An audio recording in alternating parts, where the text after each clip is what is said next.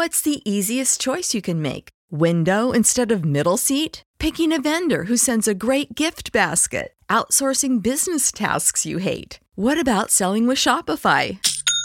Whether you're selling a little or a lot, Shopify helps you do your thing, however you cha-ching. Shopify is the global commerce platform that helps you sell at every stage of your business. From the launch your online shop stage to the first real life store stage, all the way to the did we just hit a million orders stage. Shopify's there to help you grow. Whether you're selling scented soap or offering outdoor outfits, Shopify helps you sell. Wherever and whatever you're selling, Shopify's got you covered. Sign up for a $1 per month trial period at shopify.com slash try. Go to shopify.com slash try now to grow your business, no matter what stage you're in. Shopify.com slash try.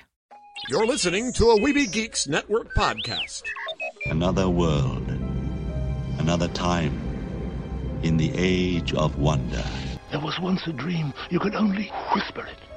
Anything more than a whisper, and it would vanish. A battle between good and evil. You don't know the power of the dark side. Where shall I find a new adversary so close to my own level? Try the local sewer. You know of the rebellion against the Empire? The Avengers, Earth's mightiest heroes. Peace means having a bigger stick than the other guy. One of these days, I'm gonna have a stick of my own. I'm Groot. Welcome to the Neverland Podcast. The podcast for lovers of Disney, Pixar, Marvel, and Star Wars. I'm glad you're here to tell us these things. Please welcome your host, Jeremy. I thought he'd be taller. Yeah, I can fly. All it takes is faith and trust. Well, if it isn't the Star Spangled Man with a plan, what is your plan today? Up to Neverland!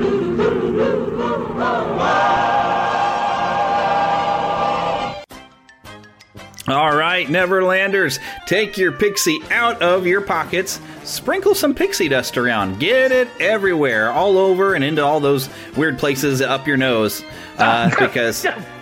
Yeah, yeah. Ooh. Yeah, Eric is still suffering a little bit of convention crud. yeah, oh, that, So- that, that, that was that was the pixie dust there. Yep. Oof. Well, you got you Yeah. got to breathe it in. See, it's it's it's a got a good healing thing. You got to breathe that stuff in. Oh, there we go. There we We're- go. Yes, I, I, I'm go. still trying. Well, it'll, hopefully it'll help with this cough. Hopefully it will, because yeah, you, you got to get that into your system. And then, of course, you know what you do when you got your pixie dust, right? Oh yes. Wait, remind me. You got to grab that happiest thought, or think Of it if you have to. Of course. And we fly, and we're off the ground. Oh, and by the way, who are we? I, I, I bet you're wondering because this may be the first time you've listened to us. Well, I am head last last boy Jeremy. They call me the Spider Pan because all of us Lost Boys we have to have a name, and I am the Pan. And of course, with me as most of the time is Lost Boy Eric. We've been missing him for uh, two weeks. It has been a busy summer, I'll tell you. Yes, it has. You're running around from convention to convention, helping out the great Adrian Rapp, sell Oh, some yes. fantastic art. In fact, I'll, I'll be at another convention in two weeks. Is this going to be the uh, the one there in Utah, the Salt Lake City? Oh no, this is called uh, the Versus Comic Con, and it's taking place in Seaside, Oregon, on the 21st and 22nd of July. Awesome. So if you happen to be in Oregon, come say hi. Yep. Hey, it's right by the ocean. Couldn't be better. I don't know what seagulls sound like. I don't No, they go mine. Mine? Yes, exactly. Mine. I should know that. You'd think I know this sort of thing. Well, I've actually been fairly busy here lately myself. Uh, yes, I, heard heard you had a great Fourth of July. Yes, I went up to Marceline, Missouri, because I'm only about two hours away. Uh, I've been wanting to do this for years because you know they we were just talking about this with uh, with Paul Berry and with uh, Jedi Schwa that. The Main Street USA is supposed to be like Main Street on the 4th of July, and that's why it's supposed to be red, white, and blue, and there's a barbershop quartet. You know, it's supposed to be there. So I thought, well, this must have been inspired by young Walt in Marceline celebrating the 4th of July. And I found out, you know, they have a big carnival there and a live music. They party for a week. They have a big fireworks display. Uh, and so I was like, I gotta go. And I found out the fireworks display was going to be launching at about 11 o'clock at night. Ooh. So I said, okay, we're going to have to stay in a hotel room. And I elected to go with at least an $80 room over at the Super 8, but we tried to save some money and did a $50 room at a no-tell motel. That Ooh. was, I, I didn't sleep. I didn't sleep. the air conditioner was so loud. I, oh, goodness. I ended up having to get up there, and I thought, well, one of us needs to sleep. Heather's going to be driving home because I thought I would be driving and working on Thursday. So I went, and I, you know, I made sure because I have to have a TV on to kind of sleep. And mm-hmm. it was the, unfortunately the way we sleep, it was on Heather's side of the bed, and so I was like, well, let me turn that off. I'm going to turn off the air conditioner. It's going to get warm. Of course, it wouldn't be that much different because the air conditioner wasn't really keeping the room that cool anyway. Hmm. We had a heat wave, my goodness, and the humidity. And but uh, near the air conditioner was cool, but the rest of the room was just eh. Hmm. So I figured it wouldn't be that different. I thought, okay, if we do all this, Heather will at least fall asleep, and she did. So we, we got through it. But at least, you know, Marceline, uh, there was a group called Riverside that was there playing a lot of classic rock and a whole lot of country that I was like, whoop de doo, I don't care about your country. But hey, you played some classic songs. Awesome.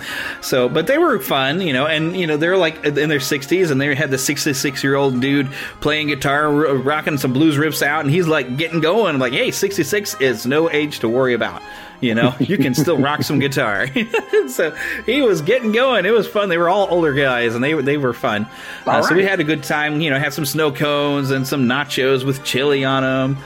Uh, just had fun. Had a good Dusty Miller, which is basically it's at this place called Ma where there is ice cream and chocolate syrup and malt powder on there.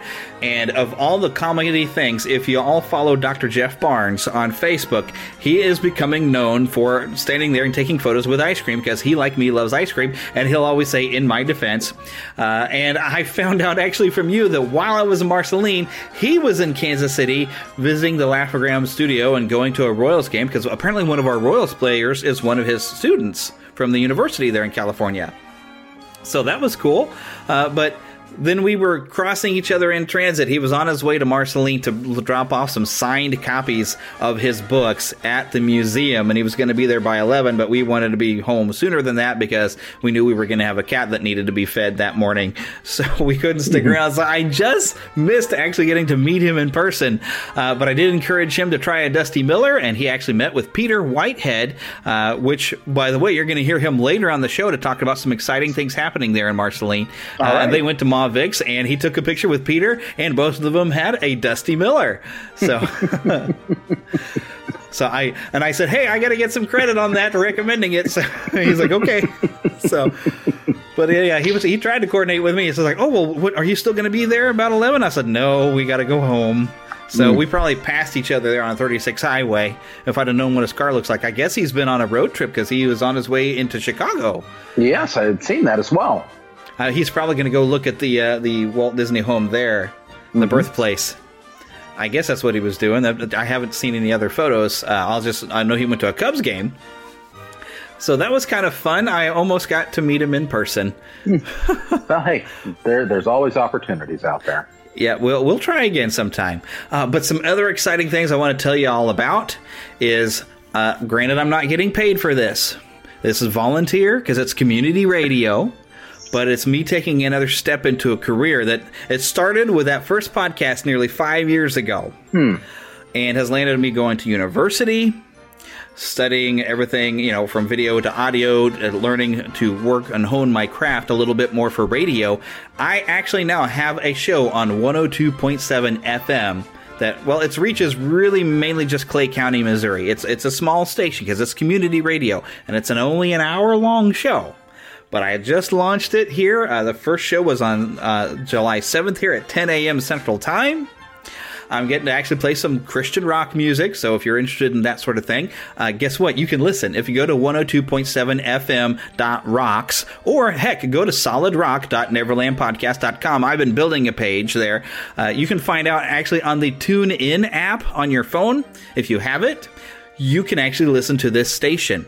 All right. Uh, if you look for like, uh, it's like KPGZ. I think I, I, should remember the call letters. K, I think believe it's KPGZ. Uh, I usually I have sounders now. I can have to hit the button to play to say the call letters for me, so I don't have to remember. Uh, it is Kearney's Community Radio. But I actually have a show on radio. I pre-record it like a week in advance because I have to turn it into my my my boss person uh, by that Monday. So I've actually been recorded the show for the 14th by the time we're recording now, and turned that one in. Uh, so I, I'm, I'm now going to be I'm two weeks in of recording and I'm having fun. I've had All to right. mix it up. I play a lot of I like to listen to a lot of metal type hard rock stuff, but I've had to mix in some other stuff because uh, yeah I, they wanted a healthy mix and not all rock, and so I'm playing a lot of stuff from the '90s, and so I'm throwing in some Newsboys. I'm trying to not play any Casting Crowns because everybody tells me they're sick of hearing them because they're everywhere. So. no casting crowns here, but I'm playing a lot of fun stuff. So if you're into that kind of thing or just want to spend some time on Saturday with me listening to some music, come and check it out. I'm having fun. It's great. I'm excited. Excellent. Excellent. Okay. Uh, anything else we should tell anybody before we just dive into a couple of quick news stories that I thought was kind of cool? You know, there's nothing coming to mind, but uh, yeah, let's take a look at the news.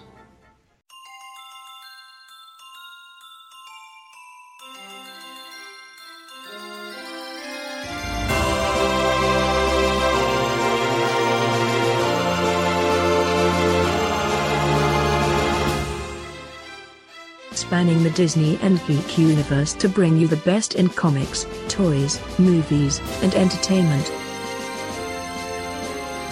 This is news from around Neverland. Okay, just to kind of get it out of the way because we haven't talked about it in a couple of weeks because I've been so busy. Uh, Toy Story Land and Pixar Pier have opened, and yes. people are pretty excited. And seem to be enjoying it. I've only heard just a little bit of criticism on on uh, Pixar Pier that a few things weren't quite ready to open. Mm-hmm.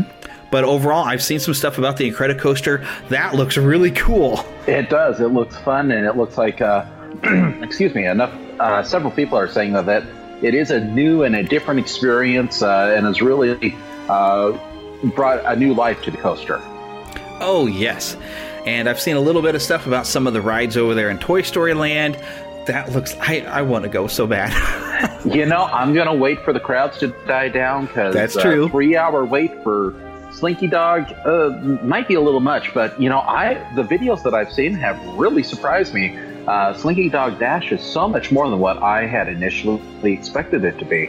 I thought it was just going to be a simple uh, loop out and back, maybe a couple of twists and turns, but no, this is a, uh, you know, it's not a full fledged major roller coaster, but it's got quite a bit of track and quite a bit of distance and a lot going on with it. And they even have like Slinky Dog headband hat things. I want one. Oh, yes. And, but and if I, somebody feels like sending me one of those little cups with the alien in it, uh, uh, just you know, send me an email. I'll even give you an address somewhere, or meet you somewhere in a dark alley that you can hand it to me and not not mm-hmm. kill me. Hopefully. So maybe I shouldn't have said anything about a dark alley. well, maybe now that Toy Story Land is open, maybe there's an opportunity for a few more people to uh, ride uh, Flight of Passage over in Animal Kingdom now. Maybe. Maybe come August. Things are supposed to slow down around in August in the parks. So mm-hmm. maybe but, that's uh, when you get your chance. You know, I actually have the uh, Disney World app on my phone now. And I looked it up on Thursday, and there was no wait longer than an hour there at Toy Story Land. So, oh, that being what so, it is, Thursday's you, the day to go, I guess. Chance. Yeah, yeah. so get that midweek thing where it kind of slows down. Makes sense. Oh, but uh, this is pretty neat. Uh, I, I figure she's got to be a Disney legend by now, and if she's not, maybe she will be, or at least you know maybe she'll get a window on Main Street. But oh my goodness, she's 96 year old and a former cast member, Kay Whitmack. Mm-hmm. Uh, she she actually was an original Emporium cast member and she's come back to Disneyland Resort to for a visit. Uh, she worked there from 1955 until 1958 until the early 60s. The Emporium was operated by a separate company, but she so she was one of the originals. It looks like uh, she worked there I guess, only three years. Is that all we really have about her working there? Yeah, but still, she's one of the originals. Well, and did you see why it was that she came back? Uh, let me see. Uh, see, I didn't read everything, but she's actually a World War II veteran. Yeah, yeah. Well, she uh, has a. Uh, oh no, I saw this earlier today. Uh, her niece uh, is a cast member by the name of Susan Hibbert. Oh, cool. Uh, and she works in attractions and is a trainer in Fantasyland and has always enjoyed hearing her aunt's stories of working there at the Emporium in those early days. And so, you know, through this niece's help, they were able to invite her to come back and uh, visit the park. That's very cool. But I guess if you've only worked there three years, they're probably not going to put your uh, name on a window or make you a Disney legend, I guess, are they? No, no, you know, but of course, you know, we, we do know of some cast members that have, you know, certainly put in considerable years of service there, such as mm-hmm. uh, Oscar Martinez, uh, who was oh, yeah. the chef at uh, Car- uh, at the Carnation Cafe. Uh, you know, but certainly I know that uh, you know if you follow a writer by the name of David Koenig, he you know has built up a rapport with some of these Club 55ers who were there mm-hmm. at the beginning. And I know that uh, you know he keeps track of, of them, and you know if, if anything big happens with their lives, he'll share it with uh, readers of his blog. So, uh, mm-hmm. but but still, this is a great opportunity for you know everyone to you know learn a little bit about this uh, this this lady who was there right from the very beginning. Yeah, they even honored her with when they did the flag retreat because of being a veteran. How cool mm-hmm. is that? Oh, that is very cool. I wonder what because uh, I guess back then you would have served in what did they call the uh, the the WACs? Yeah, the WACs. She must have served probably in the WACs. Wonder what uh, all she was doing. That I bet she's got a lot of stories. I hope somebody is recording her stories, writing these down so they're not lost when we lose her. She's an oh, elderly woman, you know, and yeah, you, we've got to preserve her stories, her legacy, and her life. Mm-hmm. Oh, but uh, speaking of a legacy. Oh, yes. Uh, would you like to buy some tickets, say July the 11th, for an event starting November 22nd that's called, I don't know, the Candlelight Processional at Epcot? Hey, nothing like it being prepared. Yes, be prepared for the coup of the century. Wait a minute, we're not going to have a coup. But they have a list of some of the celebrity presenters uh, uh, from. Uh, well, let me just go through the list of names real quick. But you know, mm-hmm. just remember that the, there's dining packages. They're going on sale on Wednesday, July the 11th. So that is this week. Uh, we've got Chita Rivera coming, Neil Patrick Harris once again, Whoopi Goldberg, Blair Underwood, Gary Sinise. Oh, come on, Gary Sinise, Pat Sajak, Edward James Olmos, and okay. Oh, it's the day after Christmas. Uh, but Jodi Benson, the Little Mermaid herself. I mean, come on.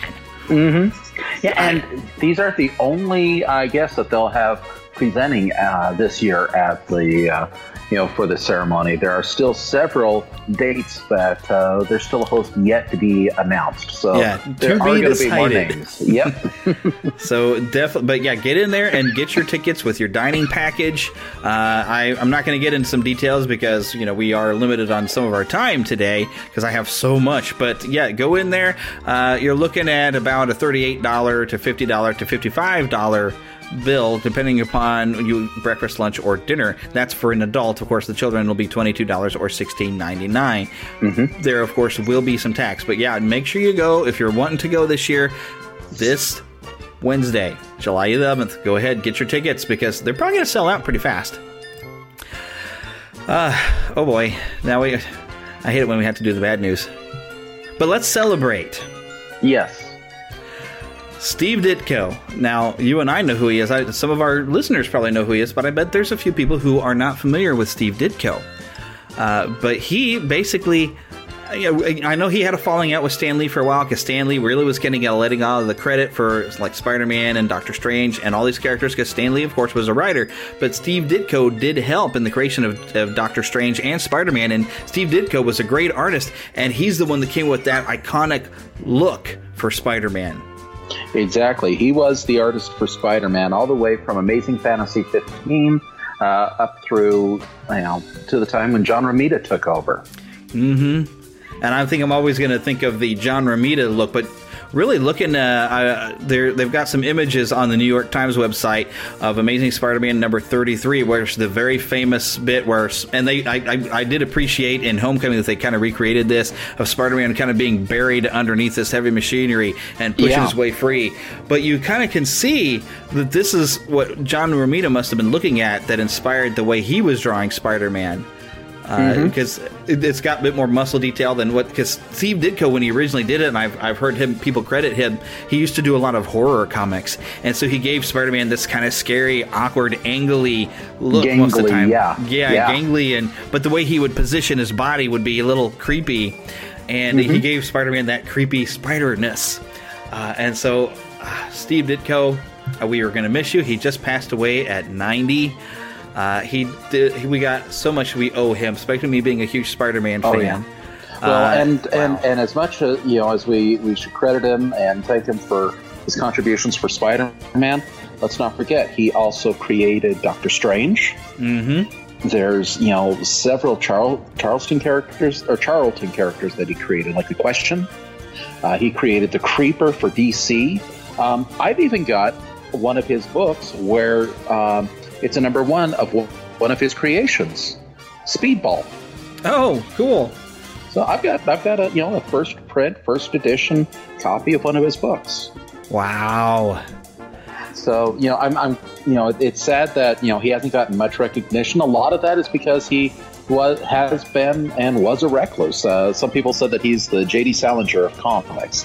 Know, he rarely did any interviews. Um, he rarely spoke out about whatever it was that uh, caused him to leave Marvel initially. Um, you know, we do know that there was some, you know, sadness and, and, and some bad blood between him and uh, Stan Lee, as, as there definitely was with Jack Kirby. Speaking Yeah. of which, one thing that's a, a, a little upsetting to me is a lot of the images that have been uh, used the, these past couple of days, as we've learned of this passing, have been the cover of Amazing Fantasy 15. He did not draw that.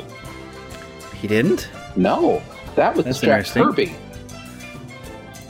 Hmm. Yeah, because I, I I've looked at New York Times also in the Hollywood Reporter, and uh, yeah, they have the amazing. So Jack Kirby actually did this cover. Jack Kirby did that cover.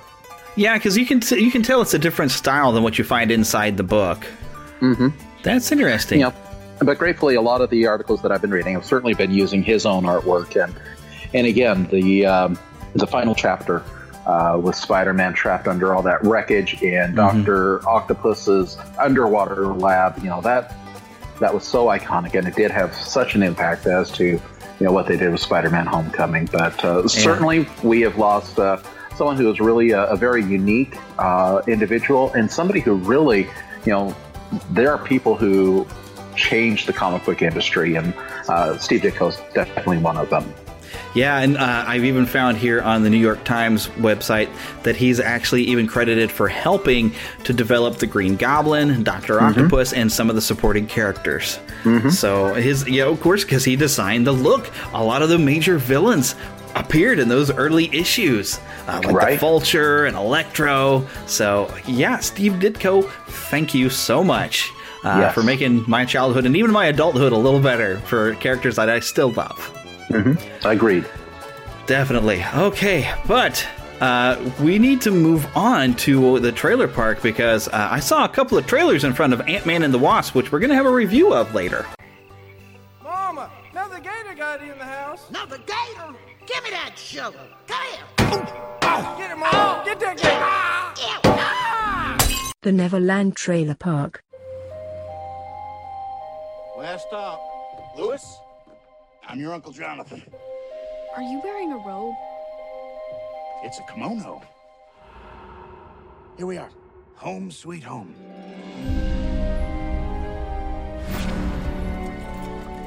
You're Lewis, I presume. How was your trip? This old hag is my neighbor. I'm relieved to see you didn't inherit your uncle's freakishly oversized head. My God, did that withered purple skeleton just speak? You'll see, it's quite different here.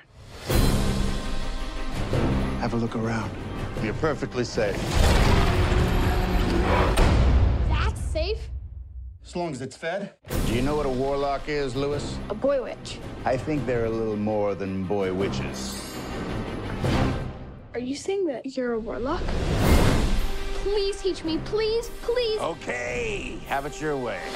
I can give you the right books, teach you the right spells, but that last 1%, that's up to you. I don't want the creepy little runt. Think I want him? Lucky shot. You've told Lewis everything? Well, not everything. Do you hear the digging? This house used to be owned by another warlock. He's very wicked, very powerful. He left a hidden clock in the walls. We don't know what it does, except something horrible.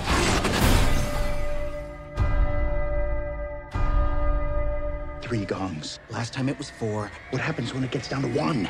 Nothing good, that's for certain.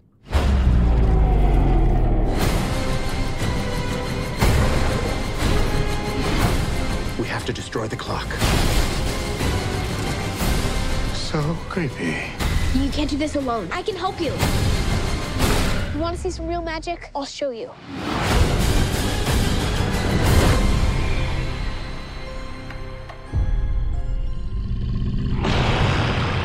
We? God, I hate pumpkins. Did you see that? Okay, so uh, the house with a clock in its walls. When I first saw it, I thought, "Oh, this is going to come out near maybe near October. It's going to be this scary kind of haunted house and a little kid with a little bit of humor because Jack Black and then um, Kate, uh, not Hudson, Cate Blanchett. Oh, Blanchett, yes. Cate Blanchett in there, and she can be funny as well, and she makes a good villain. And so I thought, oh, it's going to be something about this creepy house. But now with this trailer, uh, I get, I believe when you saw it, you said, oh, look, it's Harry Potter in a house in the 1950s, because yeah, it kind of seems that way. But apparently, this is also based off a book. But this this put a different spin on what I was expecting because now there's some magic involved, and the house has still got something creepy about it. Uh, but I, I was interested before. I am now like super excited. This kind of looks awesome. Oh yeah, you know, and this is definitely something that I've. Uh, you know, when I saw that first trailer, it intrigued me. I have no idea what it is. I've never heard of the book, uh, and this latest trailer just really got me all that much more excited for it. Uh, uh, in fact, it was my kids who you know first brought this to me uh, to let me know that this you know was a new movie coming out, and I'm like, wow. You know, this this this looks like it might be good, and it might be something. You know, it's something different. It's it's not what I've expected to see. Yeah, so this might be another book I'm going to have to go out and buy and then never get a chance to sit down and read. I still have a copy of Wrinkle in Time, which uh, Heather has sat and read that one now, I believe, uh, but I haven't sat down and read it yet. So, Oh, and I, I fully intended to. The book is still much better than the movie. Yeah, I did think the movie was fun, but yeah, it didn't do as well as you know. I, not everybody really enjoyed it, and I've I've been kind of going back and forth if I if I think I want to buy that Blu-ray that's out or not. Because I'm thinking, eh, you know, money's a little tight. And like, I did enjoy it, but would I like it if I watched it a second time? Would I start seeing all the flaws in the armor? You know, but I, I just had fun with it. I, I kind of went in with not knowing what to expect, and I can I've understood some of the criticism that people have, but you know, it was just nice to go and see something kind of fun and positive and bright. Uh, so I'm hoping that uh, you know this book I will get a chance to take a look at it, and maybe I should watch the movie before I read the book this time with the House of the Clock on those Walls. I don't know. Perhaps, But- perhaps. But you know, there, there's a movie with an even older story than this coming out this Christmas. Is it a tale as old as time? Well, it's by the Uh, same makers. yeah, true, true. it's credited that way. As the same studio that brought you Beauty and the Beast. Right, and a, a lot of other these of these live action adaptations, uh, and this is something Disney has tackled before uh, in the parks. Uh, Walt, uh, Walt, I mean Mickey, almost the same guy. Mickey has had a Nutcracker uh, type of thing in the parks. Uh, I believe they didn't they do a film with Macaulay Culkin like a long time ago, even trying to do the oh Nutcracker. yes, yeah, yeah. And you know, there was that uh, sequence from uh, Fantasia 2000, the Steadfast Tin Soldier, which also had Hmm. an awful lot of influence from the Nutcracker. Well, and the Nutcracker itself is used as part of the music for the very first Fantasia as well. Yeah, and the Steadfast Tin Soldier. That's uh, what is the guy's name? The guy who wrote Hans- The Little Mermaid actually yeah, wrote Hans that Christian one. Andersen, Yes, I love that. That is a good story.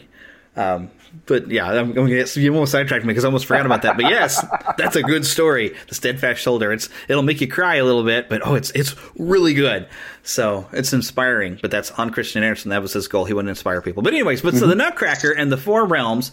We got to see a teaser a long time ago, and I was like, eh, whatever. But uh, they actually had a full trailer, which I have not seen online. But it was in front of the Ant Man and the Wasp, and it gave a little bit more. Uh, and I know this is really trying to expand upon the story of the Nutcracker. And uh, it actually kind of looks like it might be kind of cool and fun and an adventure. Uh, it reminded me a lot, actually, of the Alice in Wonderland movie, which you know, I didn't really care for that one. I thought it was okay. Uh, I was, I, I, think part of it was maybe too much Tim Burton and Anne Hathaway's very stiff character that I know. I, I, given maybe different director, I might have enjoyed that movie, but mm-hmm. I guess I just love the animated Alice in Wonderland too much that I just I couldn't get into it. Um, but this if you take that idea uh, and maybe set it into the Nutcracker's four worlds of fun and Christmas, but you have a something bad happening, but instead of just a rat king, you have, or is it an emperor rat? I don't remember, but you know, which I think in the ballet is dealt with pretty early, and then it's just fun going through this world. This is actually bringing in a different villain uh, to deal with, and in our current age where we're, you know, they they're really trying to market up a lot more female heroines. Uh, we're getting another heroine. Uh, she's going to be teaming with the Nutcracker because really, I think she was the hero of the ballet anyway, right? Yeah, she was. Well, yes, so, yes, definitely. Here we go. Let's let's bring her story out to there in film apparently, and it looks pretty cool. Uh, it's very. It almost has a Tim Burtonist feel. But you know, I'm I'm I'm kind of interested now that I've seen this full trailer. So this this will be a Christmas movie. It's a long way off, but we're after the Fourth of July, so we can talk about a Christmas movie. I don't have a trailer to play for you, but I'm actually getting interested in this now. I think this could be pretty fun. We are going to do a movie review of the Ant Man and the Wasp, but I'm going to do that a bit later because Eric hasn't gotten to see it yet, so I don't want to spoil anything for him. Although I'm not, I, I don't plan to spoil it for you if you haven't seen it yet either, you listener. But I thought it would be fun to go through a little bit of some of the characters that came up and even some of the history. Uh, have you been seeing those True Believer comics that Marvel's been putting out? Oh yeah, you know reprints of older uh, issues that they've had. I love collecting those because they're only like a buck. Mm-hmm. So they've had a bunch of Wolverine ones they did for a while, but they've put out a series of Ant Man and the Wasp related type of things. So I've gotten to see some of the early Ant Man. Uh, I've gotten to see where Scott Lang became Ant Man, but I got to see mm-hmm. some of the early Hank Pym, and it was interesting because uh, I'd heard of the Pym particles that he was using before, you know, in, in, later times, but he actually had like a chemical that he had developed that he would pour on himself to shrink, and the early stuff, and mm-hmm. then he could grow himself by getting to uh, into another one. And the, the, one of the reprints was, I guess, the second time he appeared in, I believe it's was it Tales to Astonish? I think yeah, yeah, that's where Ant Man originally began was in Tales to Astonish but it actually gave a little bit of flashback to the first issue of his first time. He uh, almost seemed to be an accident. He shrunk himself and he was trying to figure out how to go back to his regular size because he didn't prepare ahead of time, and he nearly got eaten by the ants because they they were in defensive mode and they were going to go get him. I don't know if they were going to eat him, but I mean, you know, they came after him, and so that's where it actually came around. He thought, I want to learn how to communicate with the ants, so he started learning that they were seemed to be using electrical signals to communicate with each other, and so it was neat to watching the origin of where he became a hero, where he is now starts working though with Janet Van Dyne, where and she's kind of bubbly compared to his very stoic science self. But yes, she is the early stuff where she just got has this dynamic crush on him, and he's kind of like, well, she's nice. I don't know what I'm doing because I'm a stiff scientist, you know, that kind of thing. A little mm-hmm. bit of a Sue Storm Reed Richards thing, a little bit, I guess. Uh, so, but g- getting to see the early relationship with them, and uh, then moving on, seeing how Scott Lang becomes the Ant Man, and he's a little bit more heroic in his becoming the Ant Man and stealing the suit. It's a bit more purposeful. He he wants to save his daughter, right? Uh, so. I, I, I, don't know if he actually had. I mean, he he had served some time in prison for something, a kind of a minor white collar thing. Mm-hmm. I don't know if it's quite the level of the uh, sneaky criminal thief that we've gotten in the films. I don't know if he's ever necessarily been like that, but he the personality seems to be intact of that kind of fun and having that sense of humor. Well, uh, I, I, feel fairly confident in saying that within the comics, um, Scott Lang never worked for Baskin Robbins. That's true. Uh, in his defense of, of uh, liking ice cream. Okay, all right, there we go. There was a shout out to anybody. If anybody was paying attention to something I said earlier, so, but yeah, so uh, there I was kind of researching because uh, lately, and I, I, should probably pick this up, but they released an Ant Man and the Wasp number one, mm-hmm. uh, where there is seems to be a, a Hope Van Dyne Wasp, uh, which of course they'll you know Marvel Comics will mm-hmm. try to match what people are going to be familiar with in the comics. Well, not exactly a Hope Van Dyne. Yeah, uh, we have we do have a Hope Pym, and apparently she's from a different Earth. Right. Uh, in the current uh, Ant Man and the Wasp comic book that's come out, it's a character by the name of Nadia Pym, and yeah. she is actually the daughter of Hank and his first wife, who was captured by the Russians way back in those Tales to Astonish days. Huh. So she grew up uh, hearing about this Hank Pym, and uh, she actually joined the Marvel Universe, I'd say maybe about two years ago. Um, About and- the time of the Ant Man movie? Uh huh. Uh huh. and you know, with, within the comic series, um, she's uh, defected from Russia, and uh, it's very much a, a science-based um, title where you know she's you know it, it's part of the effort to you know it, encourage girls to go into STEM fields, uh, and so there's a, a, a big push in that. Uh, not so much in the current series. Uh, they've gotten trapped within well within uh, Marvel universe. They got trapped in the microverse rather than the quantum realm, and they're trying to get back.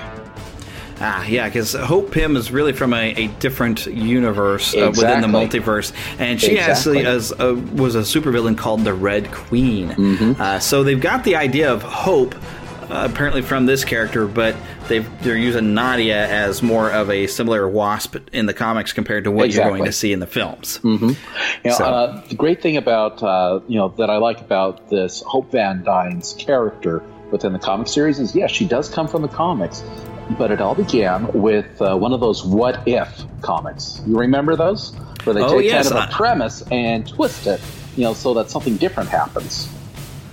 Yeah, Well, I've actually got What If the Punisher had become Captain America? hmm Well, in this case, uh, it, it's a title called "What If Spider Man Had a Daughter," and it was set in the future, and it's all about uh, his daughter Mayday Parker as Spider Girl.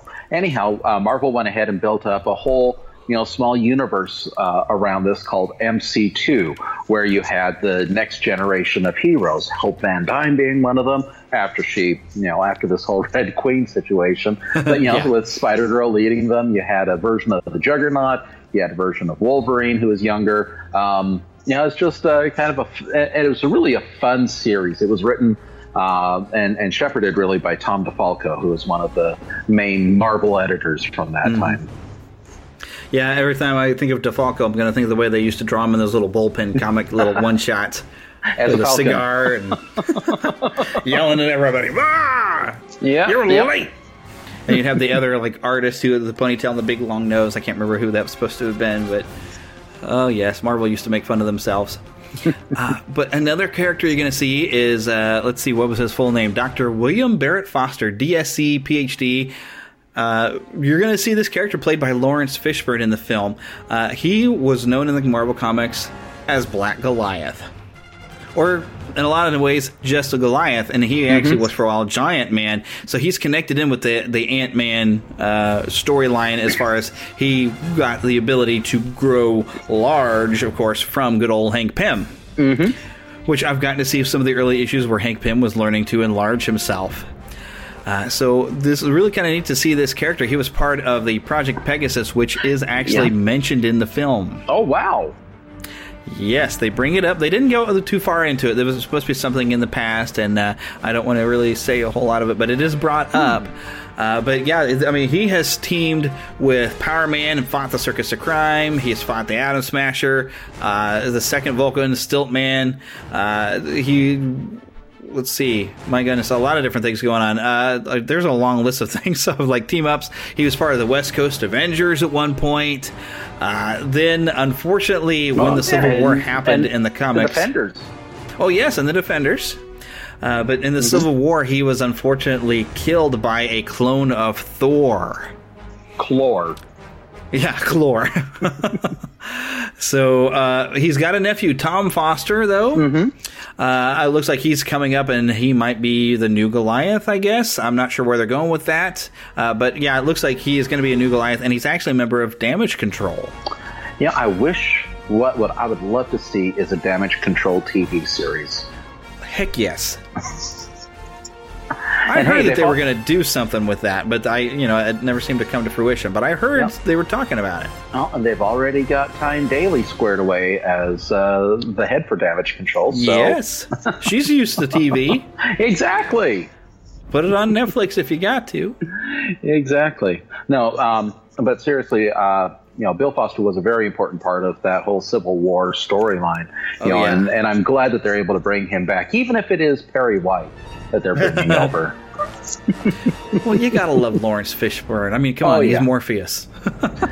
Yes, you know, and he, he's there giving us our choice of pills. yeah, he didn't give a choice of pills this time, but uh, he's got a very interesting role to play in the film, and I think you're Hmm. going to enjoy him.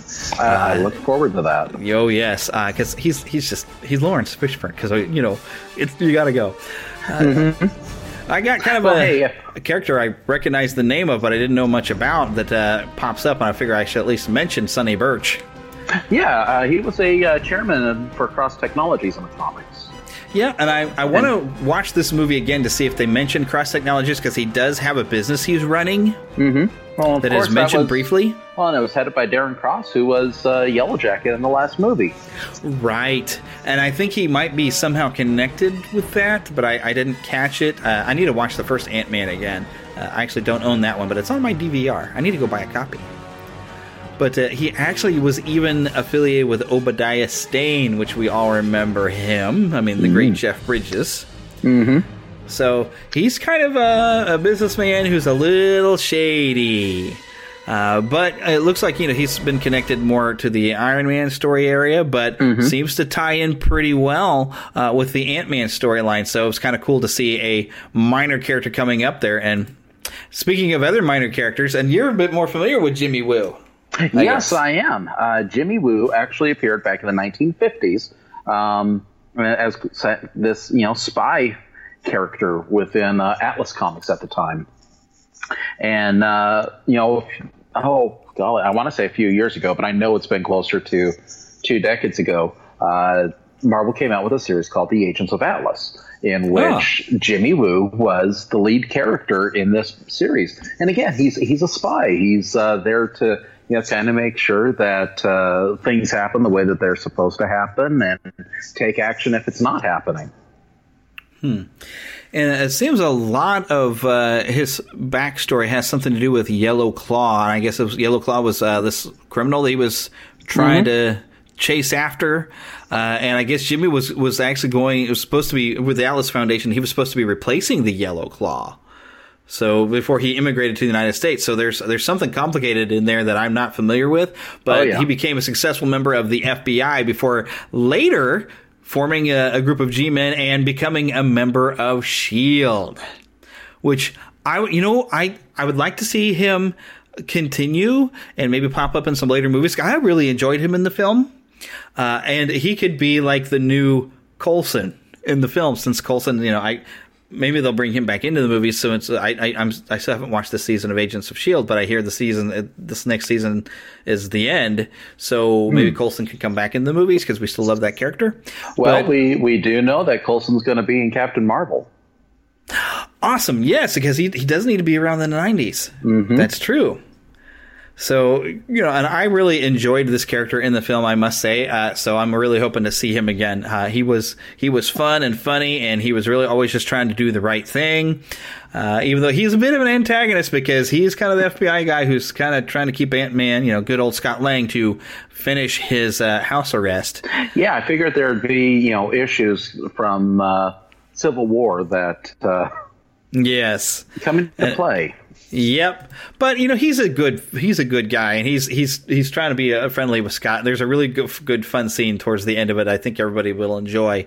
Uh, the one character that's uh, a little bit of a, uh, a weird twist is this ghost villain, which uh, from Earth five six three one. Uh, there, I found a character that has the same costume uh, we see in the film. Uh, but uh, the main one in the oh, let's see, I've uh, I got to click on the six one six version here. Uh, but it was a male guy who uh, it's, it's almost a tragic story because like his his his lover had, was killed after she had threatened to reveal that this company Ghost Tech uh, was doing something shady or something, and but he infused his body with this Ghost Tech and made a cybernetic connection with the company system, and uh, ended up gaining these different kind of weird phasing powers, but uh, actually uh, became a villain for Iron Man. Uh, so he's worked for Justin Hammer uh, and Roxxon. He's joined the Thunderbolts, which is a boo- it's kind of like uh, the Suicide Squad over in DC. The Thunderbolts are. Uh, so you know that's basically people who are generally villains who actually try to be heroes. So he's this kind of interesting character. But in the film, we've got a brand new ghost character, and it's a, a female character. Uh, they gave her a completely different origin story. Uh, she's still a very kind of a tragic figure. Uh, they made her interesting. Uh, you you will um, have some sympathy for her plight. Uh, so I, I I can understand maybe doing the change just a little bit. You want to have sympathetic, but you want to do something new, something different. Uh, so yeah, in the film, be prepared. It's it's nothing like anything that I'm I'm reading here about the Ghost of Earth six one six, which hmm. I'm I'm not that familiar with, but apparently that he's been in some of the the cartoons. Interesting. Yeah. So it's it's something entirely new and different, but they did seem to take the look from one version and uh, some of the powers from another version and made a female character. Gave her a very interesting backstory, uh, which uh, I'm, I'm really not going to get into too much because I don't want to spoil anything. Uh, but it is, I think, a good time for me to review the film. All right. There'll be spectacle, there'll be fantasy, there'll be daring do and stuff like you would never see. Hey, a movie. Yeah, we're gonna be a movie starring everybody and me.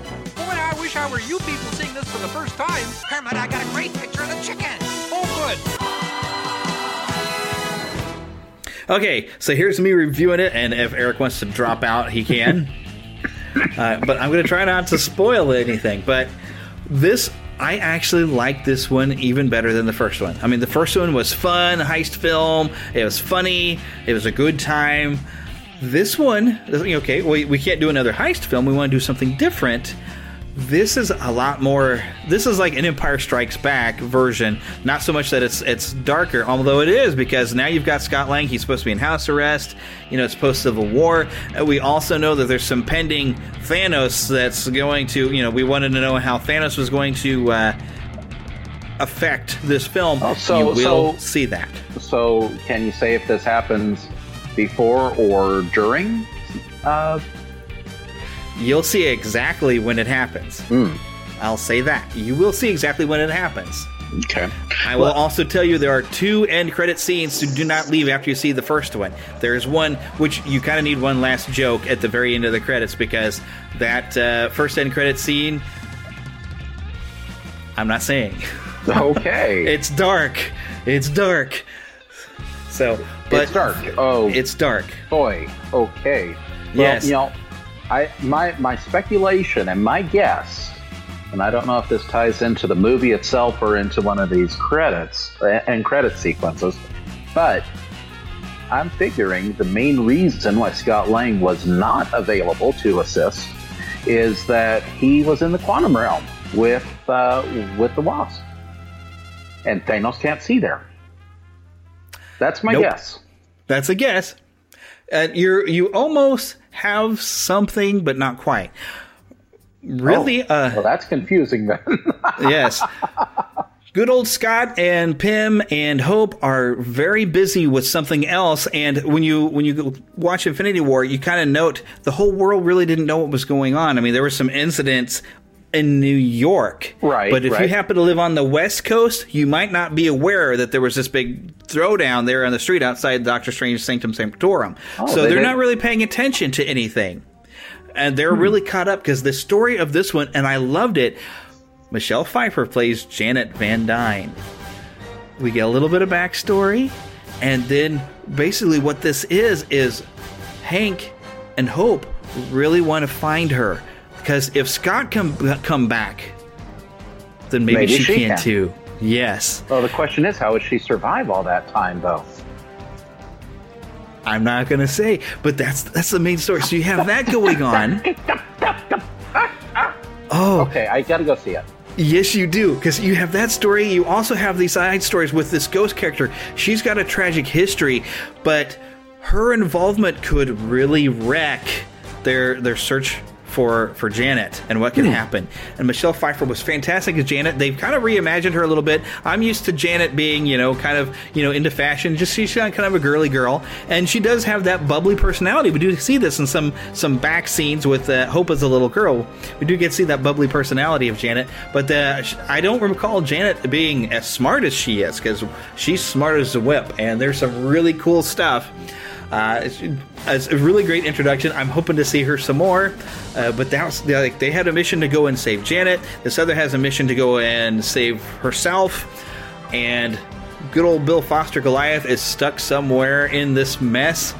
And of course, I mean, you got other things where you've got, you know, uh, Sonny, what did I say his last name was? Um, he's got his own agenda. He is looking, of course, to make some money. He's just as seedy as dark as old Darren Cross is. He's getting in the way. The FBI is getting in the way because they're trying to make sure Scott Lang is staying in his house. And of course, Scott's trying to hide the fact that he's left the house. There's complicated stuff, but you got all this stuff going on. And oh, it was an exciting thrill ride. It's still funny. Good old Luis is there. They Oh, have a company called X-Con where they're working security because who better to have a security company than a bunch of thieves? Yes. Right? So they've Well- got a security company starting their own business. A lot of exciting things, a lot of super fun. I liked this even better than the first one. Uh, a lot more character depth, a lot more time with Scott and his daughter. Uh, it pulls at your heartstrings like a Pixar movie at times. Uh, great, great movie. Love it, love it, love it. Excellent, excellent. Um, based on this, uh, uh, is it safe to assume that this Hank and Janet don't have the same relationship struggles that are in the comics? they may have had their own struggles, but uh, uh, you know, after you've been separated for twenty years, you're pretty happy to see each other. I hope I'm not spoiling anything because once I told you they're searching for Janet, you got to expect they're probably Well, going we- to find her. We know there. We we know that you know. Obviously, you've got Michelle Pfeiffer, um, who is a you know seasoned actress. Mm-hmm. Uh, so I'll be expecting to see an older Janet Van Dyne, which you know right there tells a, says a lot. Yes. So yes, uh, it's it's a great story. I'm not going to tell you how everything resolves. There's a whole lot of things that need to be resolved, uh, but I really enjoyed the way they dealt with it. Uh, it was oh, it was a great movie. It, you got to go and go more than once because oh my gosh, it was fun.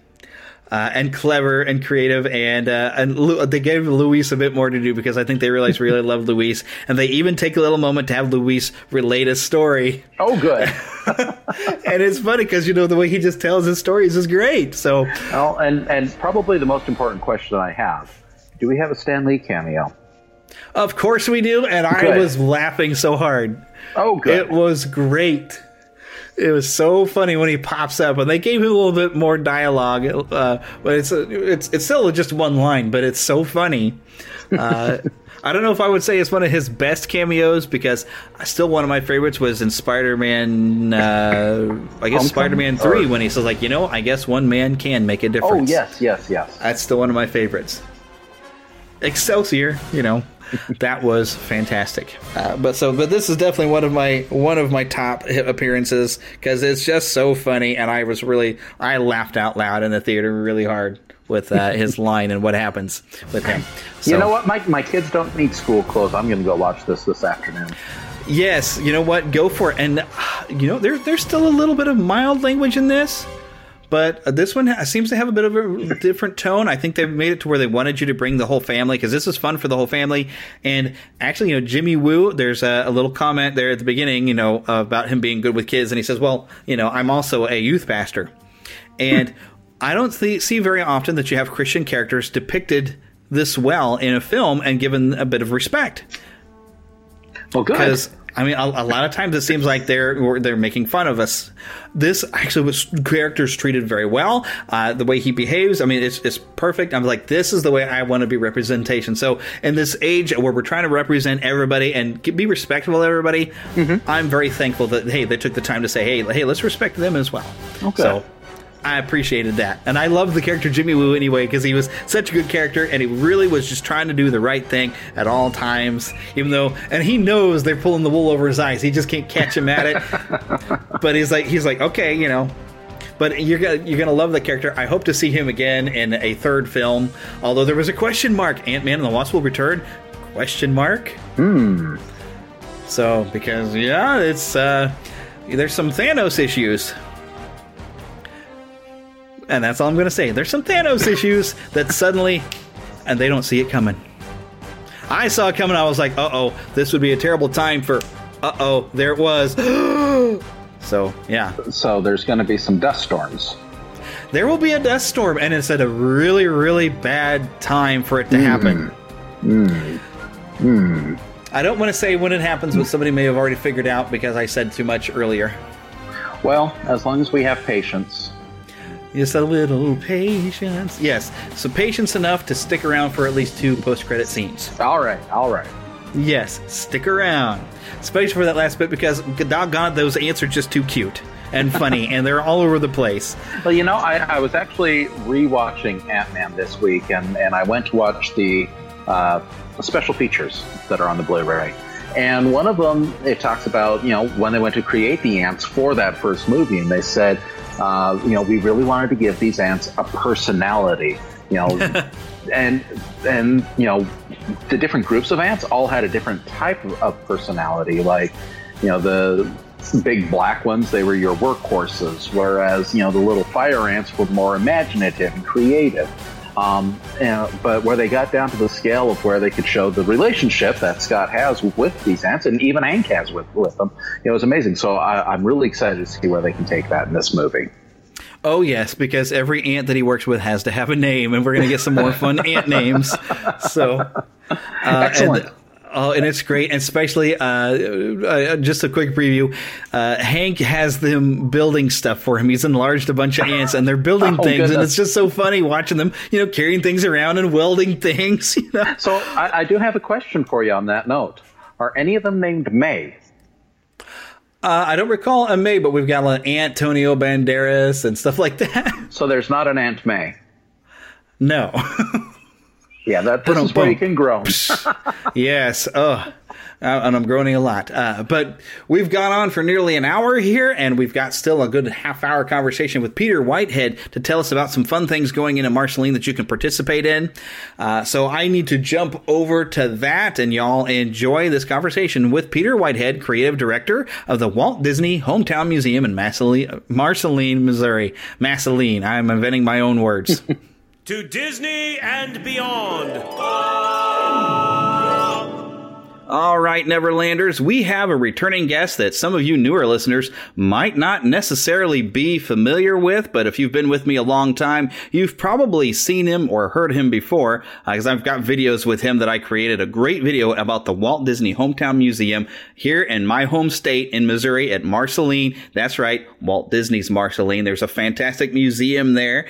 Uh, and so what we have going on is something really cool. And so Peter Whitehead is here with us. He's the creative director director at the Walt Disney Hometown Museum, and he's done a whole lot of amazing things at that museum. So if you have not been to Marceline, you got to come, you got to check out this museum and see all the new things that are happening in there. But uh, welcome everybody, Peter Whitehead. Hello.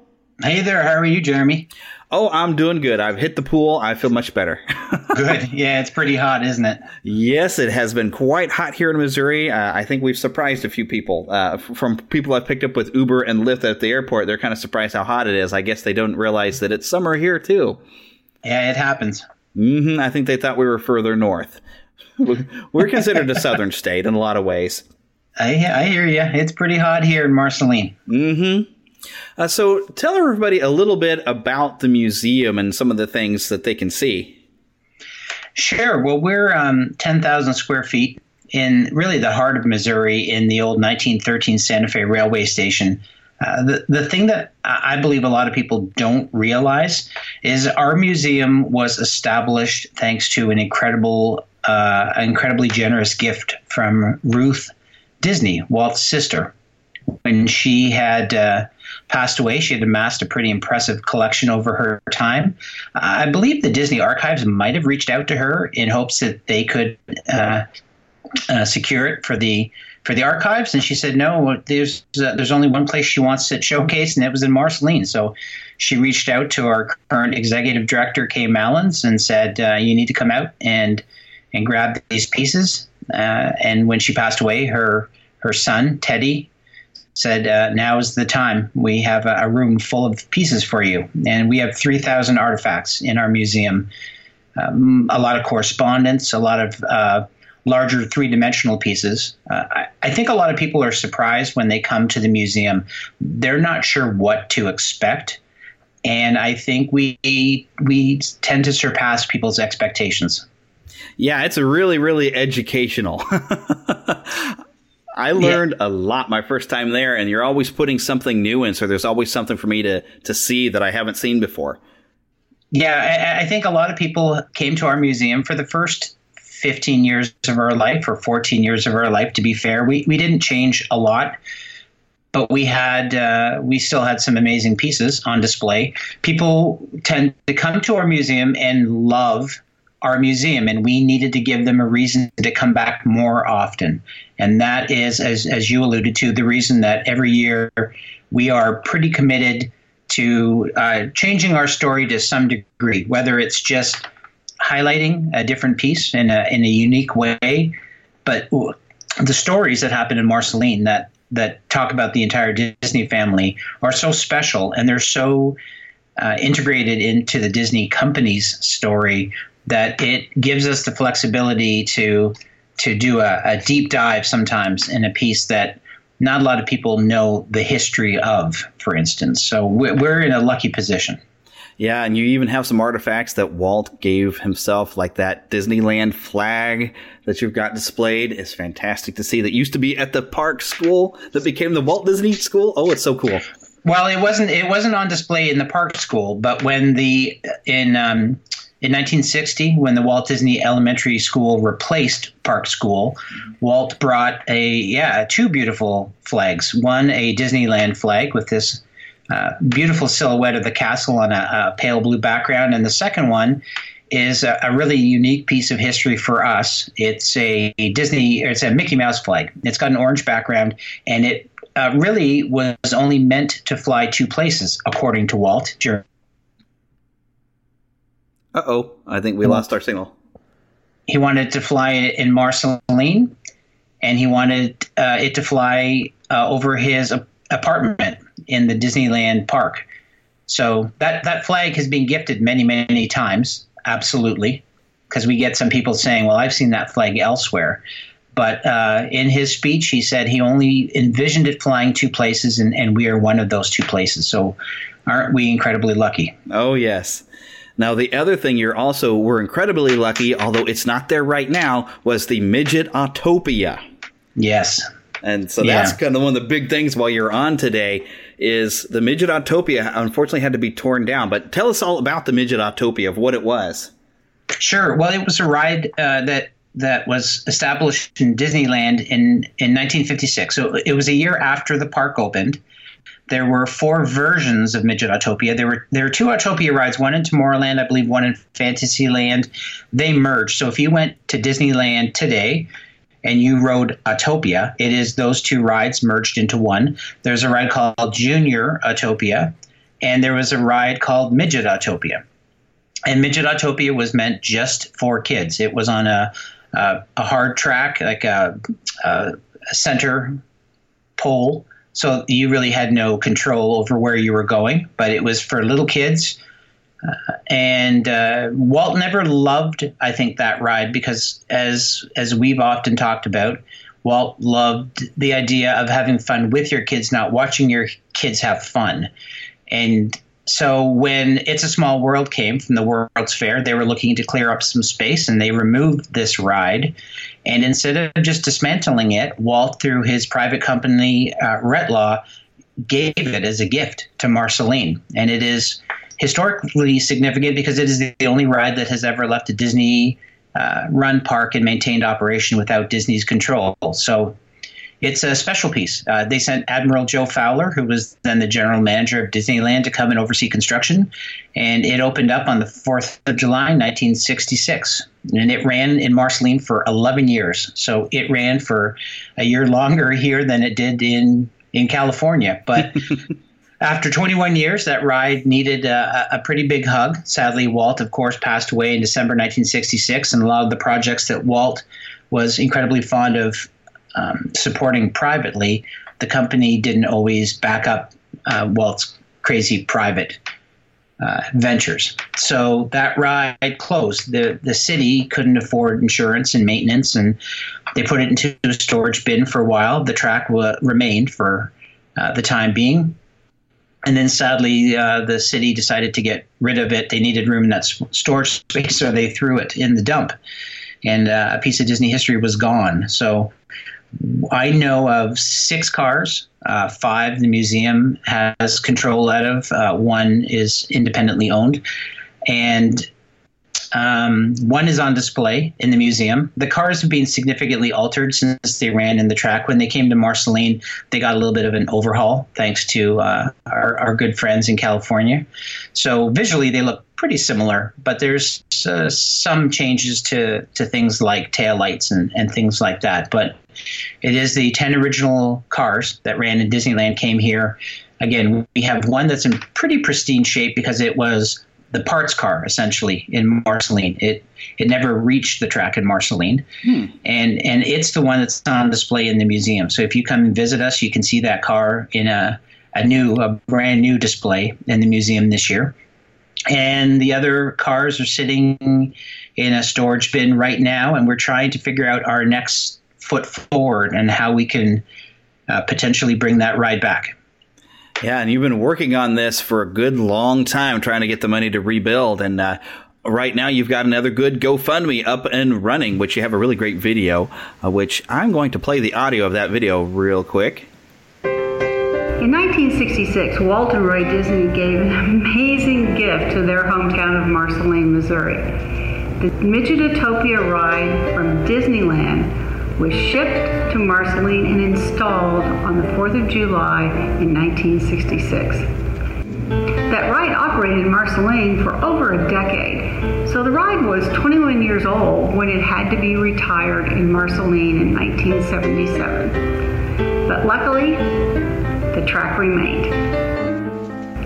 For decades, children in Marceline used that track to walk and ride their bikes and trikes on. Disney enthusiasts from all over the world came just to walk the track and be videoed doing it. In 2017, the Walt Disney Hometown Museum received permission from the Walt Disney Company to make the ride possible in Marceline again purchased some land that's adjacent to the museum and to beautiful E.P. Ripley Park, which was here when the Disneys were here. And you would often find Walt and his family there on Sunday afternoons, where his dad sometimes played his violin at the town gazebo. Phase one was the purchase of the property and some landscaping. Next up is the return of the track. Everything in Marceline is done by volunteers. So we need help from all of you out there, all over the planet, to make this a reality. So this is your opportunity to be a part of Walt and Roy's story, their story in Marceline. So help us make this a reality. Thanks. And that was the voice of Kaye Malins, who you mentioned before, which if you come visit the museum and you get a chance to talk to Kaye, or if you find out she's speaking somewhere, she's got a lot of great personal stories of meeting Walt uh, it's fantastic.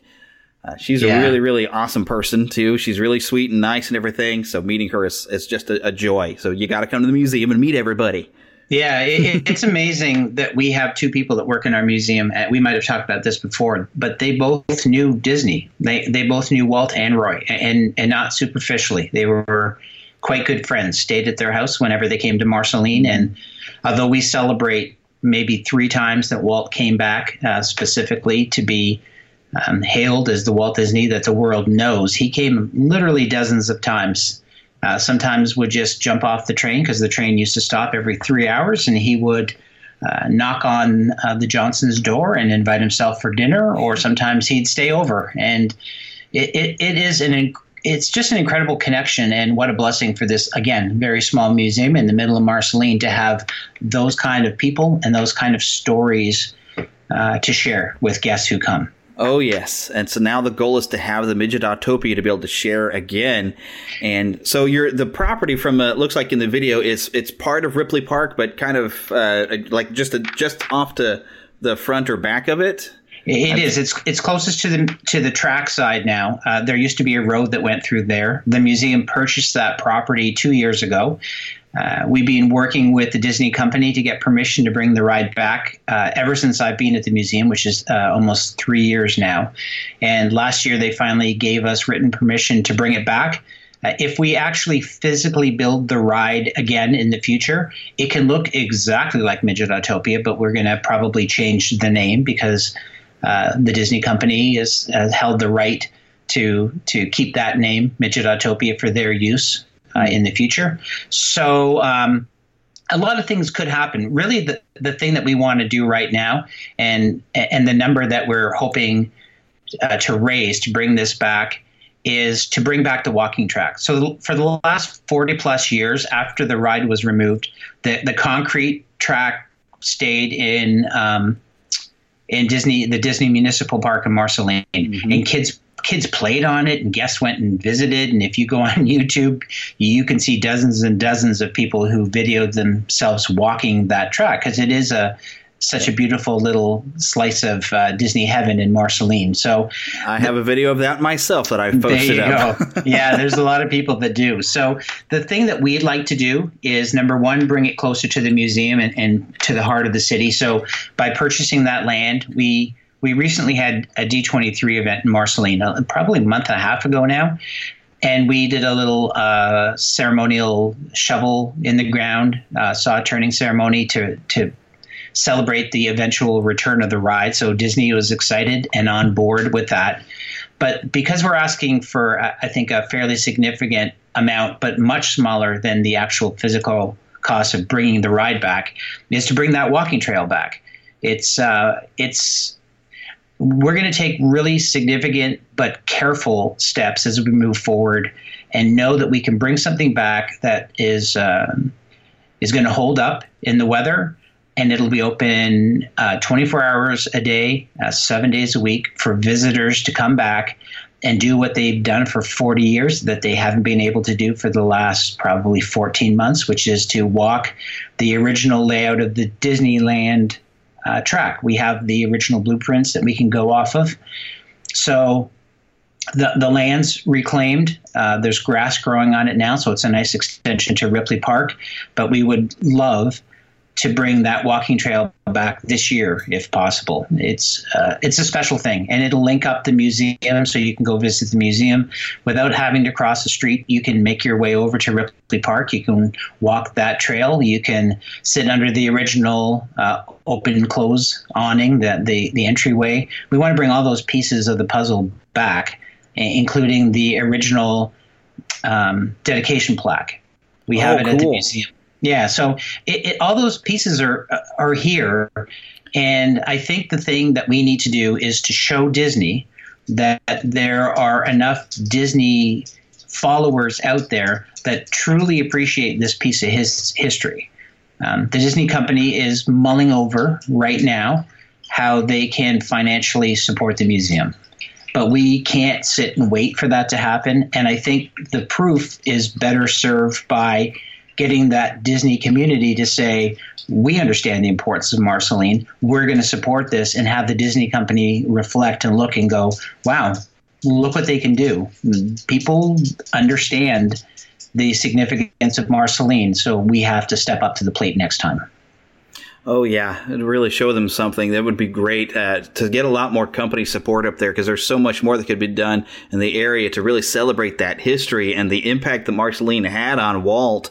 Uh, I mean, you can see influences of his love of nature and trains in the parks, in the films. I mean, that's where he sat in it under a tree and told stories to his sister. That was the beginning of all the storytelling in his films, in the parks. I mean, there's so much there in Marceline to see and to have that at least the walking trail back would be great great. Uh, is there plans to get the cars running again at any time? Well, uh, it would be nice if we get the walking trail back. It's the perfect uh, foundation mm-hmm. for the the eventual return of the ride. So it makes perfect sense to start where we would need to start anyway, which is a, a concrete track, and then at some point we can do one of two things. It, it, the the thing I often think about now, it, you know with 3D technology, and you can throw on a set of goggles and and enter a, a, virtual world. There's one thing to physically have those cars back on the track, and that would be spectacular, but incredibly costly as well. Yeah. Uh, and maintenance and all the things that, that you have to fall into, just like the city did uh, 40 years ago. But wouldn't it be cool if you took a, a different perspective that you can still go walk the track, you can still visit, you can still take pictures, you can still videotape yourself, but maybe someday you can walk into the museum and you can sit your son or your daughter in uh, one of the original cars and they can throw on a 3D goggle set and they can drive the original 1966 track at Disneyland. Oh, now, cool. I mean, that's just talk. Yeah. But, you know, that's the joy of, of, of dreaming. I mean, if you really want to go back to the, the genesis of, of why we're even talking today, it's Walt Disney. And Walt Disney mm-hmm. didn't passively sit back and said, well, that's too hard or that's too big or that's impossible. He dreamed. He dreamed Yeah. about amazing things. So I'm I'm no Walt Disney, but I'm certainly capable of dreaming incredibly big things from time to time. And so I think the sky's the limit on what that ride could be. It, it doesn't have to be the exact physical return of that um, 1956 original ride, although that's a possibility. But the boy, with technology, the world just opens the door to a zillion different things. Oh yeah, because even a simulation would be special. That'd even be something as as an adult I'd want to put those goggles on and, and feel like I was doing it. exactly. Well, Jeremy, think about it. That that car, if we return the ride uh, uh, and be faithful to Walt's gift to us, no adult's going to be able to ride that ride. Right. but if we do bring back some sort of a 3D modeled version of it, and and who better to partner with than the Disney company to do that because they Mhm. are certainly um, the, the kind of people I would want on my side if I was going to build something like that. And you're right, any adult could not only you know sit his kid in that car as they went on the ride, but you could sit or stand behind them and pop on those goggles and take that same journey back in time. What a treat that would be. Oh yes, all right, pie in the sky, but but, but possible. Yeah, absolutely. possible. Anything's possible. Yes, that would be fantastic. Yeah. Oh yeah. Well, I'm I'm excited about that idea. But first things first, we got to get this walking trail up. That's right. So everybody make sure you go to the to gofundme.com slash autopia and I will have links in the show notes. Make sure you go and check it out and tell other people to come and donate. We get this thing built and then make sure you come and visit so you can check out the walking trail. But there you got something big coming up even as a visit. Now uh, there's a big gala going on. Is this part of like a fundraiser for the Autopia or is this just a great fantastic event that you're just going to enjoy either way? Well, I, I think it's a, it could be a little bit of both. Um, the Dreaming Tree Gala, it's going to be our second um, Dreaming Tree Gala. Last year's was uh, held in Disney World at the Contemporary Resort, and we had the uh, the the last uh, CEO of Walt's private company, Retlaw, speak for the very first time to share his story. That's that was a pretty magical event in in Disney World, and this year it's coming to Marceline. So literally on the, the Disney farm. So guests will be able to sit in a, a beautiful tent, literally on the historic Disney farm, and hear uh, this year Disney legend Floyd Norman talk about not only his amazing career, but if you were at or if you missed his presentation last year at D23 where he talked about the book that he worked on with uh, which with Richard Sherman, uh, A Kiss Goodnight.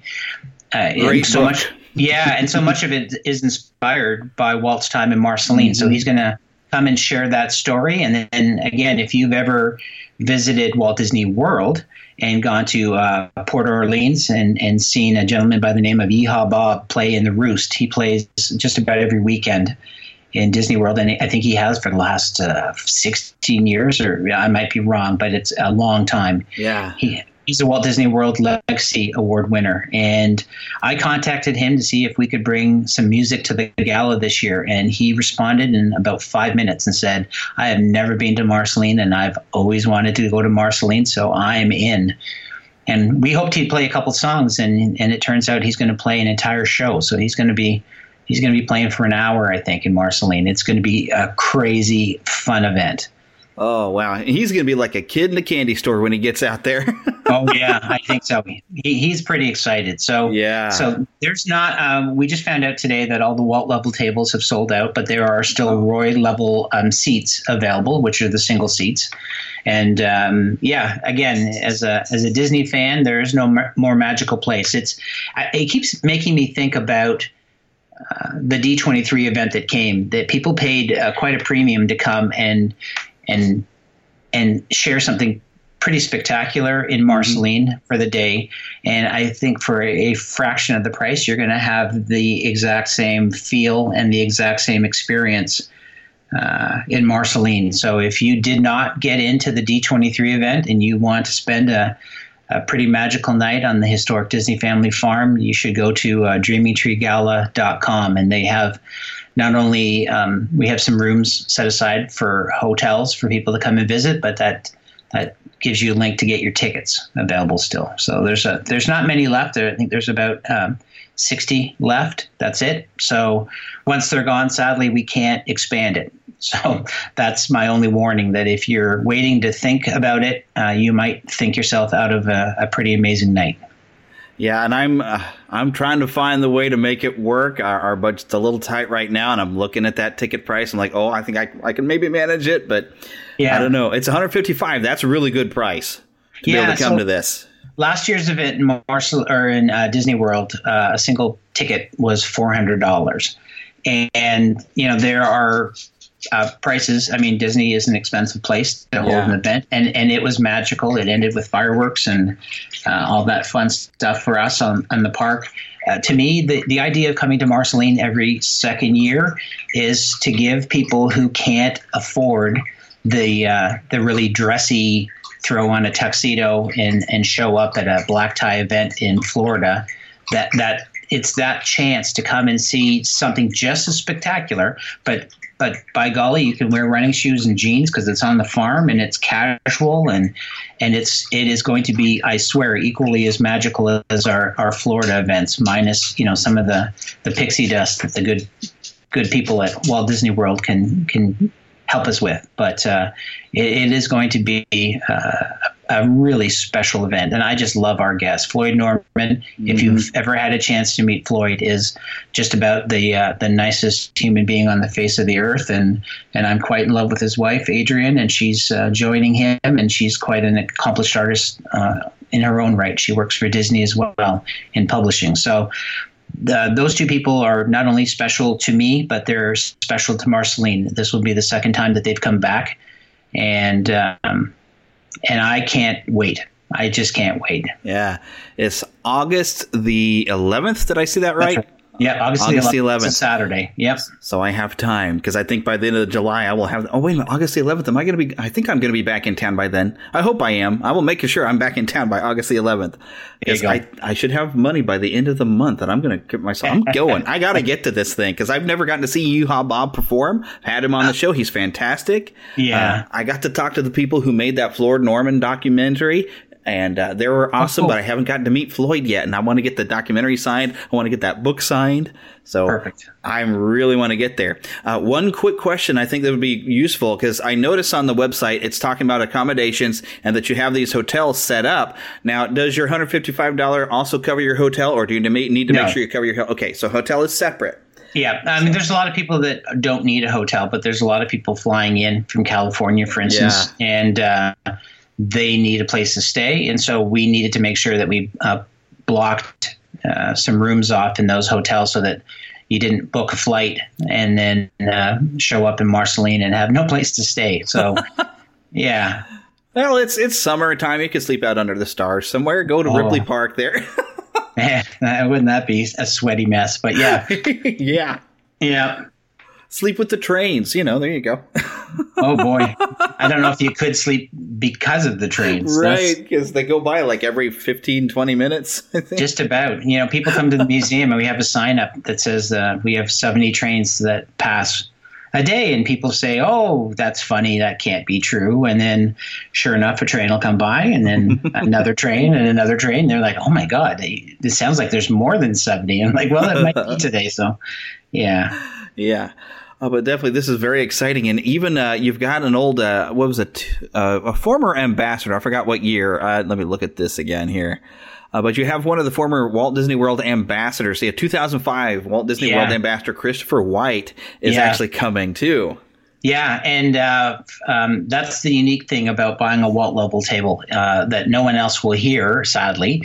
But he is going to share his Disney story with those Walt level table guests at a kind of a special cocktail party ahead Ah. of the gala, and then. Um, we're taking a horse-drawn wagon from the event over to the gala. So there is uh, there is ma- uh, you know there's a reason sometimes where you want to splurge. I know it's a, a premium, but Walt level tables get um, spoiled just a, a touch more. But for for Christopher to host the event, he is obviously uh, a passionate Disney fan, being a former ambassador. I just got together with him uh, a couple days ago to go over the the event, and he is incredibly excited. He's he's just passionate. He's a he's a Disney fan, just like everybody that's probably listening to this podcast right now, and truly understands the importance of why we're doing what we're doing and and how he can participate. So, what a joy to have those kind of people uh, in our lives and, and to help us share our story.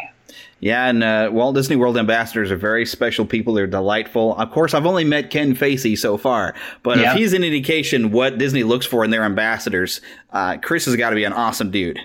Yeah, no, he, he truly is, and he um, he uh, just he, he gives and gives. He comes to a lot of our speaker series events. Uh, he just gave some money to our GoFundMe account for uh, for Autopia, and he's coming to to host our event. So um, yeah, I can't say enough about him. He's he's a really special person, and his family tends to come with them. So it's it's nice. They they have a three hour drive from their home every time they come and visit, but they pretty religiously make that trip down to Marceline. It's it's worth repeating for them to to to just partake in that history. It, it means a lot to them.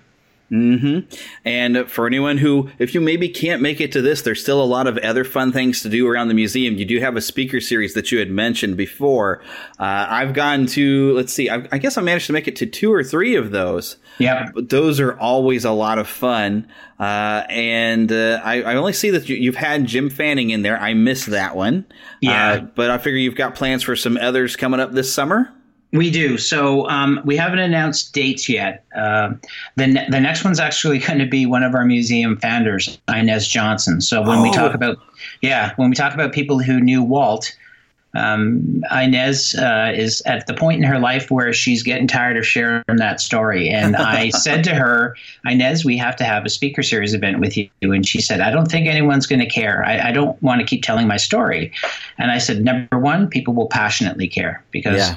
Uh, not many people knew Walt Disney. Not many people hosted the Disneys in their family home, and not many people got invited to California and visited their Holmby Hills property and rode Walt's train in the back and stayed overnight in Walt's apartment in, in California and Disneyland and don't think those stories aren't precious to hear. And so she said, Well, I will tell this story one more time, and that's about it. So we're going to f- hopefully firm a date up pretty soon.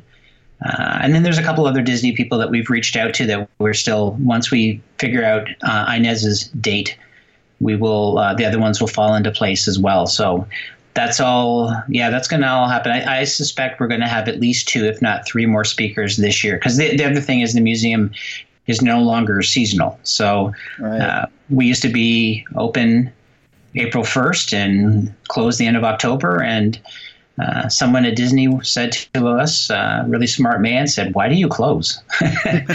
why do you shut the doors um, for such a long period of time? And there was no good reason why not. And we opened uh, a month early this year to start our new season, and we had uh, a month that will be probably one of the busier months of our year. And so now I'm excited to see what happens. In December, we're going to have uh, the odd weekend where we have uh, choirs from local churches come in and sing on a Saturday. The acoustics in our building is stunning, and just to decorate that 1913 railway station uh, for Christmas will be special. So it's it's nothing but onwards and upwards. There's a, there's a lot of really crazy good things happening in Marceline.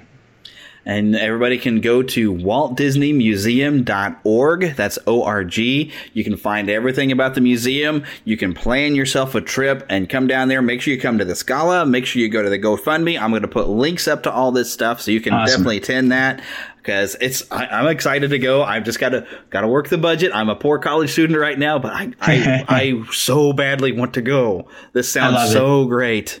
It's So- going to be great. And the thing I would say, um, the the one sort of parting uh, bit of wisdom, not that I'm a very wisdom filled guy, is uh, a lot of people think that they need to give a really significant amount to the GoFundMe campaign, and we've been very lucky. We started off with a bang, so we've been going for uh, you know four weeks, and and we're at about ten percent of our goal already. And those are with um, incredibly generous people who gave fairly significant uh, significant amounts. But if you think about it, um, if you gave a dollar or five dollars and you challenged 10 of your geekiest Disney friends to match you, and, and we started spreading like wildfire through the Disney community at a very small level, it doesn't take long to, to hit that goal. And I would say as soon as we get about halfway through our goal, we're going to enter the next phase of construction. So uh, we don't have to have all the money in place to move, start moving forward. Uh, we certainly will probably need all the money in place to finish everything that we'd like to do, but there is something powerful about this Disney community all over um, not only Missouri, but you know people can listen to your podcast all over North America, and um, you know a dollar or two or five is a transformative amount when you get enough people that that agree with what you're trying to do. And I sure would love to show Disney just how passionate um, fans are of Walt's story and Marceline. Oh yeah, the, not all the Disney fans are out there on the coast nearby to a park. Some of us are right here in Missouri and around Yeah. the Midwest.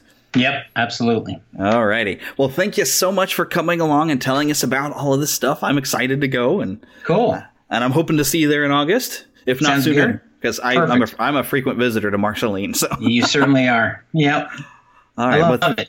Yep, and thanks you once again. Cool. Thanks, Jeremy.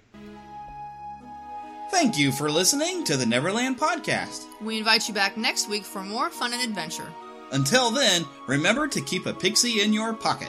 It's that young at heart, positive attitude that you can share with others. And remember to visit our website at neverlandpodcast.com. There you can find links to our news page, our shop, Our contact page where you can easily send an email to podcast at neverlandpodcast.com. You can also find our Neverlanders page where you can find out how to become an official Lost Boy or Pixie because girls are too clever to get lost.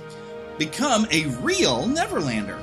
Please feel free to leave us a voicemail at 816 226 6492 And be sure to follow us on Twitter at NeverlandPcast. and like our Neverland Podcast fan page on Facebook. We also have a group on Facebook for you to join. We also appreciate your support to keep the Neverland Podcast up and running. Visit patreon.com slash Neverland Podcast to donate to keeping the pixie dust alive. Copyright content featured on the Neverland Podcast is copyright of their respective creators and used under fair use license. All original content is copyright of Blue Band Productions, and a very special thanks to Yeehaw Bob Jackson at yeehawbob.com for our new ending music. God bless. yeah! Hello, everybody. This is Yeehaw Bob Jackson. Neverland Podcast. We love you. Neverland Podcast. We love you. Neverland Podcast. It's true. Neverland Podcast. We love you. Yeah!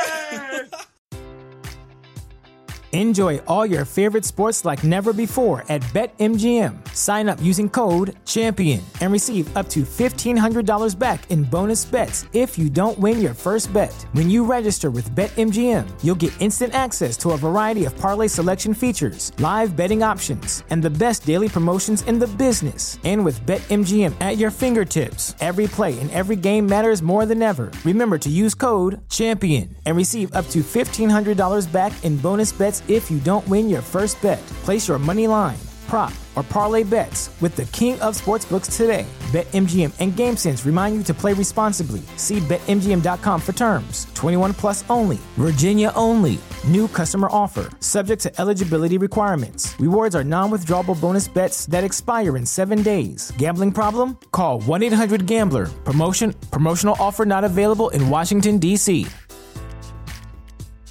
Catch those springtime vibes all over Arizona.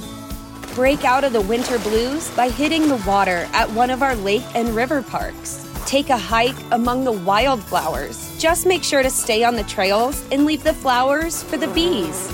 Discover Arizona's best kept secret and visit azstateparks.com slash amazing to start your springtime adventure.